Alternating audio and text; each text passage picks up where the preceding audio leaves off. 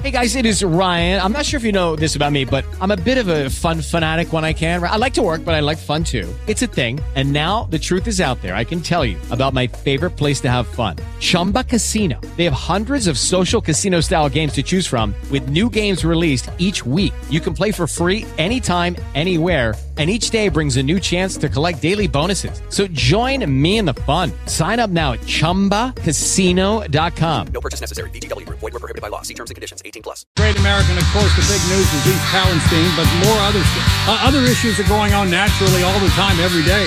And one of them is one of the implementations of Ohio election laws.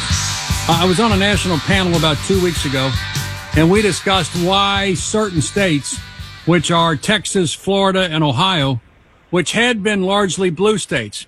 Frank LaRose, our Secretary of State, may not recall this many, many years ago, but Ohio was a blue state. Florida was a blue state. Texas was a blue state. Things go flip flop and back and forth. Kentucky, for example, and Tennessee for a long time were very blue states. Now they're red states. And in fact, in New York State and California, which used to be uh, so, which used to be red, they would send to Washington Republicans now are deep blue. So things go back and forth.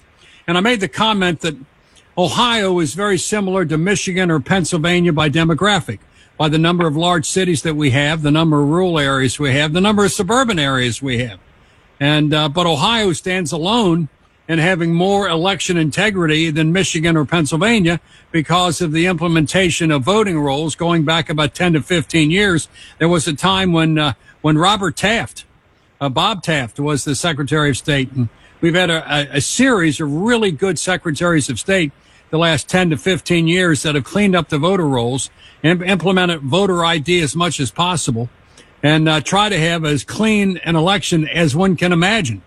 I have some doubts about Pennsylvania. I have doubts about Michigan, but I have no doubts about Ohio. Frank LaRose is the Secretary of State in the Buckeye State. Frank LaRose, welcome again to the Bill Cunningham Show. And, and Frank, can you generically say why, in your political opinion, put on your po- political hat for a moment, take off your Secretary of State hat.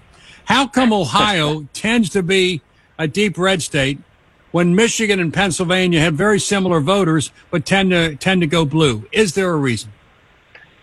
You know, I think Ohioans are common sense people. Ohioans uh, believe in uh, limited government and low taxes and personal freedom. And again, even Ohioans that consider themselves Democrats, say a lot of our union households and, and that kind of thing, uh, when it comes to national elections and, and statewide elections, have been supporting Republicans. And it's not because some of those union households have left the Democrats, it's because the Democrats left them. A, a couple of weeks ago, Sherrod Brown said that the reason Democrats are losing in Ohio is because the Democrat unions, uh, he said because the unions are, are becoming weak. He said Democrats are losing because unions are becoming weak. To me, that's huh. insulting. Unions in Ohio aren't weak, but they're also not woke. These people that work hard and earn a living by driving to work and, and working in a construction site, they're not voting for Democrats because they don't believe the lies that they're spewing anymore. Well, when you talk about voter ID laws, you have to keep the base enraged at somebody. And uh, all of a sudden, voter ID laws, which are supported by the great majority of African Americans, Hispanics, all Americans, about 80%, yeah, a voter ID. And I watched, it was like a woman congressman from Georgia that had some liberal Democrat testifying about voter ID laws. And she went over a laundry list of 10 to 20 items just in everyday life. How many times I pull out my ID to get on a plane. If I would buy alcohol, you got to, if I buy marijuana uh, illegally through a shop, I got to pull out my ID. If I open a, a library card, well, I got to get my voter ID. If I, if I rent a car, when I, when I buy a piece of property, they, first thing they say is make sure you bring your ID.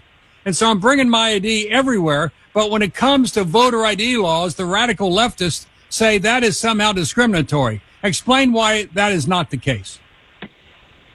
Well, it's not the case because uh, well, over 98% of Ohioans already use an ID when they come to vote. Those are the numbers that we've gotten repeatedly when we talk to our county boards of elections. That runs the gamut across rural counties, urban counties.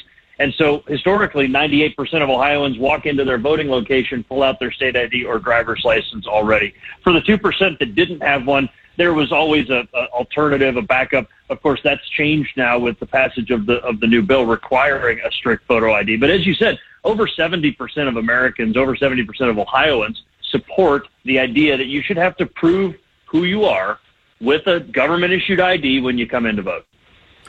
Now and then I have on uh, the great Wayne Allyn Root from Las Vegas, Nevada. He points out that in his, in his home state of Nevada, in Clark County, that when you uh, go to get a driver's license, don't bring a birth certificate or social security card. Anyone can get a driver's license.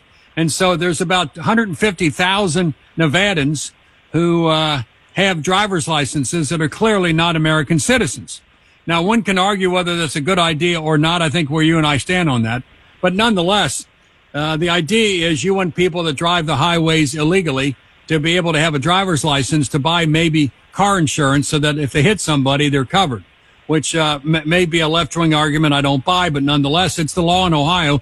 In fact, 17 states have laws that say that uh, you can uh, not be a citizen, but you can get a driver's license. In those states, especially Nevada, they mail out 45 days before the election a ballot to everyone that has a driver's license. That means 150,000 Nevada residents are getting the ballot in the mail to vote. It is illegal to vote if you're a non-citizen. Nonetheless, 150,000 p- persons in one state that do not have a, a valid uh, legal reason to vote are voting or eligible to vote. Why is that a bad idea? Well, it's a bad idea for the simple reason that American elections should only be available to American citizens. By the way, this is something that Ohio's voters said loud and clear last November. Over 70% of Ohio's voters agreed with you and me that you should be a citizen to vote when we passed the constitutional amendment last November that made that clear. And we've enforced the law that way in Ohio as long as I've been in this office, and, and my predecessors did as well. Uh, we do an annual inspection of the voter rolls to make sure that only citizens are registered to vote. The good news is every year we find just a small number, maybe 100, 150 non-citizens that have become registered to vote, usually as a result of some sort of administrative error, and we get them removed promptly. And so the good news is in Ohio, we protect the voter rolls by making sure that only U.S. citizens can vote. And by the way, I'll be the first one there, Billy, to, to, to stand at the, uh, the back of the naturalization ceremony and set up a voter registration table so that when those new Americans, when those those those people that raise their right hand to become a member of our American family, uh, when they earn their citizenship, I'll be there to get them registered to vote, but not a moment before then. So when when individuals say there's lots of people voting illegally, it may be unwittingly. It's possible if you live one of the 17 blue states that have voter uh, a vote, no voter, they have no voter ID at all, and they have drop boxes all over every county, and you simply drop in the ballot. For those who say that's uh, the wrong way, it's illegal, it's a felony, it's a crime. Uh, do we really have legitimate elections if hundreds of thousands of non-Americans are illegally voting? Is that legitimate? Well, I can I can speak for Ohio. That doesn't happen in Ohio. There are concerns in other states, as you've mentioned, and I think it's important for those states to enforce their laws because in many states that law already exists that only citizens can vote. It certainly it's a federal law that for U.S. congressional, U.S. Senate, and U.S. presidential elections that only citizens can vote. It's up to the people of those states to make sure that their Secretary of State is enforcing those laws properly. Well, they're not. Uh, at least in Nevada, and many other states, all the office holders are Democrats. They don't proceed. So when those who say we don't, you know, the, the election was stolen or whatever, I know in Ohio it is not. When I'm on panels, I say in Ohio it is not stolen. You might have uh, 5 mm-hmm. to 10 to 20 votes actually wrongfully, but that's out of 11 million population. Describe to the American people, Frank LaRose, about House Bill 458. What does it do and should it be passed? Yeah, so this is an important uh, measure that was passed just a couple months ago by the state legislature. It was signed into law uh, by Governor DeWine. One of the main things it does is requires a strict photo ID in Ohio. So now going forward for this this coming spring primary and, and, and beyond into next year's presidential election and, and into the future, you will have to show a state issued ID or a, a passport. There's a few other uh, things that you can use, but a government issued ID is required in order to cast a vote in Ohio. But here's the smart thing that the legislature did, working with my office, of course, to, to advise them on this, is that they created a provision that says if you don't have an ID, you can go to your BMV and get one for free. So there's no excuse.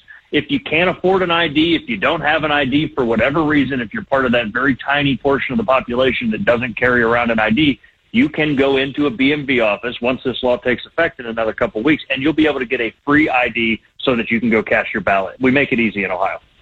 Isn't that voter suppression?